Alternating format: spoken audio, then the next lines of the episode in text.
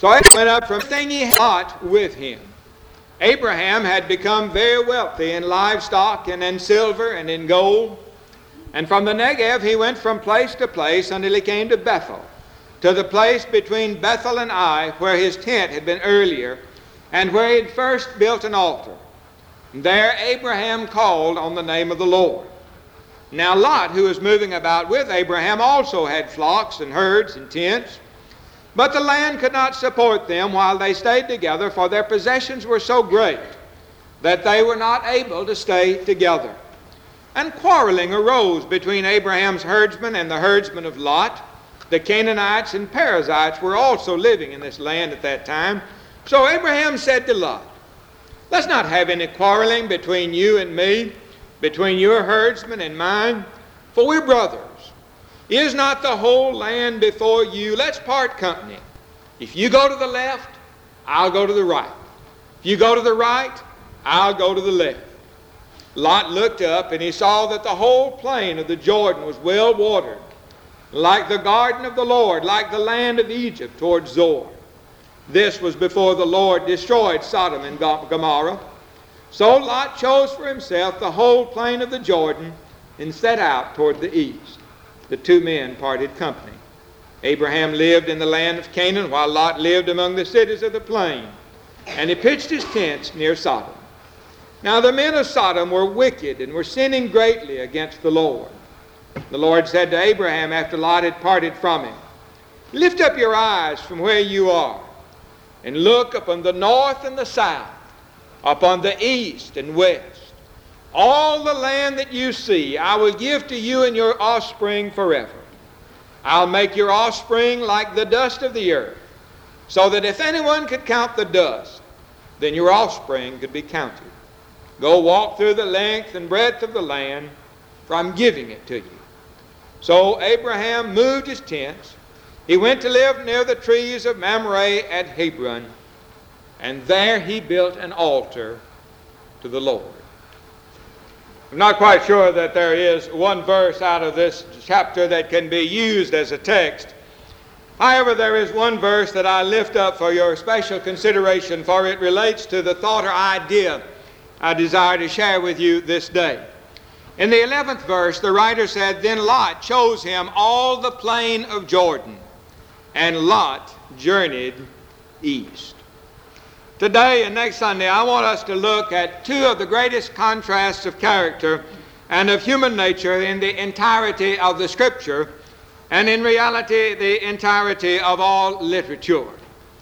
This morning, we are going to take a look at the contrast between two individuals a man by the name of Abraham and a man by the name of Lot. Next Sunday morning, we are going to look at the contrast between uh, the disciple of our Lord, St. Peter, and the other disciple, Judas Iscariot.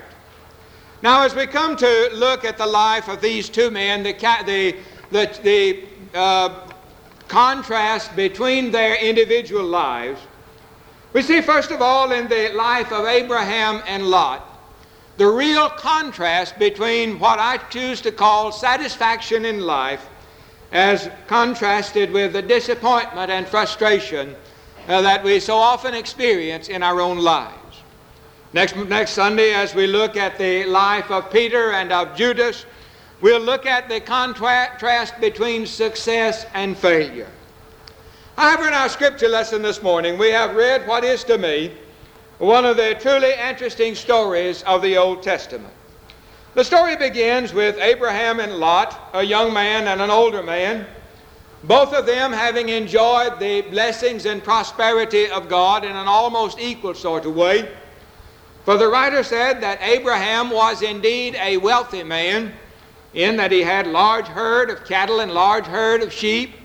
He enjoyed a great supply of silver and of gold, and he had experienced all of the blessings God had to offer an individual who lived faithfully and performed his duty in the way in which God asked him to live and perform. However, as we look at the life of Lot, we see also here's a young man who was blessed in much the same way Abraham had been blessed. He too enjoyed a sense of prosperity in that his herds were large, equally as large as Abraham's. He too had a great supply of silver and gold. He too enjoyed the sense of blessing and prosperity which a man of faith and a man of devotion in that day was privileged to enjoy. However, the story begins to divide at this point, and we see uh, a little bit of contrast beginning to set in and take place. One day it appeared that the land in which they were living was not able to uh, satisfy the requirements of all of their, uh, of all of their herds. There simply wasn't, no, wasn't enough grass, there wasn't enough water to go around. And as is so often the case where uh, conditions become crowded, the servants of Abraham and the servants of Lot, the hired people, so to speak, began to argue among themselves which one of them were going to have the blessings, which one was going to use the, the grass and the water, and which one was going to give way to the others. You could sense the quarreling as it began to take place, and Abraham, being the older and wiser of the two, called his young nephew Lot to him, and he said, Now, son, we don't want to get into a big quarrel among ourselves. We don't want to be fussing and fighting the rest of our life over the division of, of the land as it is. He said, I think the time has come when we need to separate ourselves. I said, I want you to look at the land itself. I want you to see what is there. And I want you to decide which part you want and to which part you will give yourself and which will become yours. Then he said, I'll take the rest. You can look on the left, he said, and you see all of the land as it's there. You can look on the right and see land as it is there and, and see the advantages of both sections. When you have made your decision, he said, you go to the left and I'll go to the right. You go to the right and I'll go to the left. The choice is yours. And it is at this point in time where we begin to note the contrast in the lives of these two individuals and where we begin to see the lesson as it applies to your experience and mine. For the writer said, Lot looked out and he saw the fertile plain of the Jordan River. He saw it in all of its prosperity. He saw the cities of Sodom and Gomorrah. He saw all of the clamor and excitement as well as the thrill of the open lights. And he said, This is the way in which I want to spend the rest of my life. So he said to the old man, You go your way. And he said, I'll take this land around the Jordan River. I'll take the cities of Sodom and Gomorrah. I will move my family into a society already established, and we will begin here and now to build ourselves for the future. Abraham said, That's all right. You go your way, and I'll go mine. And out of this lesson, out of this experience, there are four ideas or thoughts that I call to your consideration as we think of the way in which we can discover for ourselves the sense of satisfaction life has to offer. The first of these is simply this. If we would enjoy any degree of satisfaction, we must learn to distinguish somewhere along the way between the near view and the distant view. If you will look carefully at the story, you realize that Lot looked no further than the end of his nose. He saw only those things that were immediately available for his life and for his enjoyment and for his satisfaction. He felt that he could establish his family best of all in a land that was already established, in cities that were already built. He didn't think about the things that were going to happen out in the future. He didn't think of the difficulty they may encounter in moving into a, an alien society as far as their beliefs and principles were concerned. He didn't think about all of the difficulties they might face or the price he might have to pay. He simply saw that which was immediately available. And he said, This is the way in which I intend, this is the place in which I intend to spend the rest of my life. And these are the things I intend to enjoy. And so he looked simply at those things were, that were immediately available without ever stopping to think about ultimately the price he might have to pay, or the problems he might face, or the sorrows and heartaches and regrets he might be called to encounter as a result of the decision that he'd made. And so it is that so often in life, when we are faced with choices ourselves, when decisions have to be made, the great tragedy for many of us is that we base our decisions only on those things that we can see without ever looking into the unknown, without ever looking into the future and realizing that there are things farther away that need to be taken into consideration. Let me illustrate it in this way. One morning, I, one Monday morning, I guess it was, I picked up the new, daily newspaper. And on the front page, they were three headline stories regarding individuals that I either knew in a personal sort of way or knew by reputation. And each of these recalled an incident in their life in which they were paying a price they never really thought they were going to have to pay. One of them had risen to a place of prominence in the school system in which he was involved, having been elected to the highest office of the county in which he lived. But somewhere along the way, he had felt that he could gain a little bit himself by taking uh, things that, that seemed so readily available without ever stopping to think about the price he'd have to pay or the consequences he'd face in the future. The other was about a football coach in our state who had enjoyed a rather prestigious position and certainly a commendable reputation because of his won lost record.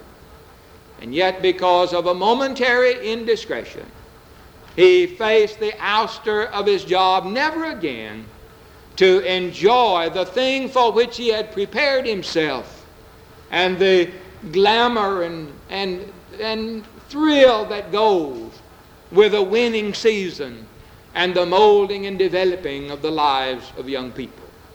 The other was a similar incident of a businessman who had, had failed to realize that there were consequences to be faced and thought only of the gratuities of the moment without ever thinking of the distant future and ultimately the difficulties he's going to face. How tragic it is when so often our life is shaped by never seeing beyond the end of our nose to the ultimate of life as it unfolds through the development of the years, the passing of time, and the opening of the passageway. Lot could see only the clamor and excitement of the city without ever looking at the sin into which he was moving himself and his family and never really realized that someday he would suffer the bitterest disappointment of an individual because of the decision that he'd made. The second place, from the story we see that life satisfaction comes when we contrast the immediate rewards with those which are lasting. Someone once said, every person must beware of the peril of the shortcut. And yet, all too often, the greatest mistakes we make, the greatest mistake we make, is to think that we can circumvent some of the difficult realities of life itself. The simple fact is, life is not always going to be as easy as we would like for it to be. There are always there are going to be hard knocks for us to face. There are going to be difficult challenges for us to encounter. There are going to be problems that have to be solved. There are plans that have to be made for each one of us. All Lot could see was the fact that, that he could move from the prosperity he now knew into an even greater prosperity as a result of the cities in which he would live and the fertility of the land on which his herds would spend the rest of their life. Abraham, on the other hand, could see nothing except the development of a nation.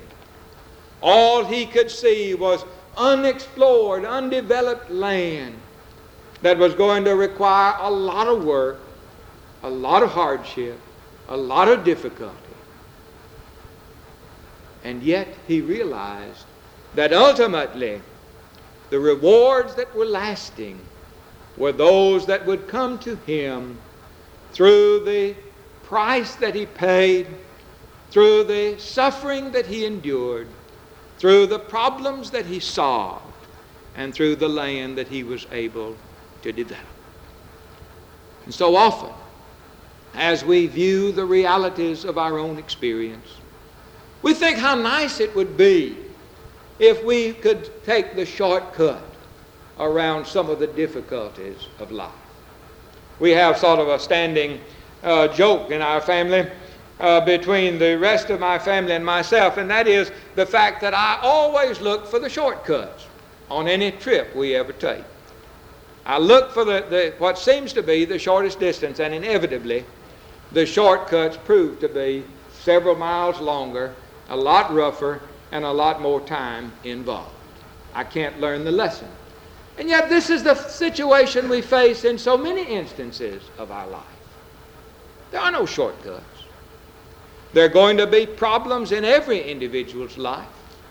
There are going to be things that we have to deal with ourselves. Nobody else can make the decisions for us. Nobody else can chart the course that we are bound to make, regardless of how willing they may be. Lot made the mistake of thinking that he could enjoy the immediate rewards, and these would be as lasting as those of Abraham. Again, in the story, we find that life satisfaction comes out of a willingness on our part to labor and sacrifice as long as labor and sacrifice are necessary in order for us to do the thing we have addressed ourselves to do, in order for us to meet the goals that we have set for ourselves and enjoy the possibilities that are open to us. I have a friend, I had a friend, he is now dead, but he was a, a wise old man and had learned more about life, I suppose, than any other individual I've ever been privileged to know. And he used to say to me as we enjoyed our conversation, one way or another, he'd say, The universe, Charlie, is no bargain basement. That is to say, whatever you get, you got to work for. Whatever comes to you comes out of the sacrifice that you are willing to make yourself. Things aren't handed to us on a silver platter. They come only when we struggle and when we strive and when we labor and use the resources which God has invested within our life and had placed at our disposal. And yet, I think that I can hasten to say the greatest joys in life and the most satisfying experiences of an individual's life are those which have come to us as a result of our labors and our sacrifice. You ever look in the face of an athlete as that athlete was awarded a special recognition, a special trophy, a special crown, and see the smile on his face or her face? Do you ever look into the face of certain individuals as they rise to the heights of their profession, their occupation, and enjoy the recognition society gives as a result of the achievements they have made? Do you ever look into the face of some saintly individual who's come to the end of life's journey and lies there upon the beds of affliction with just a few breaths left to breathe or a few days left to live? And in each instance see the feeling of contentment and joy and satisfaction that that face represents because they know that they can say with the Apostle Paul, I have fought a good fight.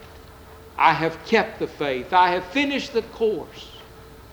Henceforth there is laid up for me, and not for me only, but for all, the crown of life. Look at the story of Abraham and Lot once again. Lot enjoyed momentarily the life in the Jordan plain. He experienced the, the society and the, the joys of social uh, amenities that were found in the cities of Sodom and Gomorrah.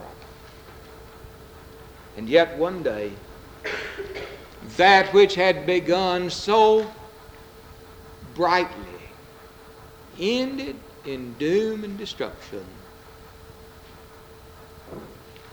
And Lot is remembered for one thing, basically.